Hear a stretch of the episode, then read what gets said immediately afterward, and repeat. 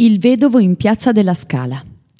Nel film del 1956 Il Vedovo, il commendatore Alberto Nardi, interpretato da Alberto Sordi, è un giovane industriale romano megalomane ma dalle scarse capacità.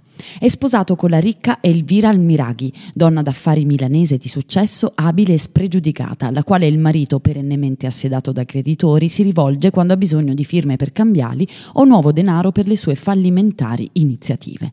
La coppia abita assieme in un appartamento nella Torre Velasca a Milano, il celebre primo primo grattacielo di Milano, impossibilitato a saldare le pressanti scadenze di debiti, interessi, cambiali e sostenendo comunque uno stile di vita agiato per salvare in pubblico il suo status di uomo d'affari, Alberto Nardi vive in uno stato di continua tensione che l'ha già portato all'esaurimento nervoso e, ci viene detto, al ritiro spirituale in un convento in campagna.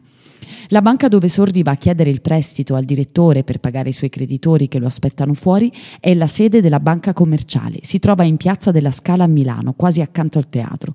Per riconoscere il luogo è utile anche osservare quando Sordi attraversa la piazza in macchina, lancia Flaminia, insieme allo zio Nando Bruno e al creditore.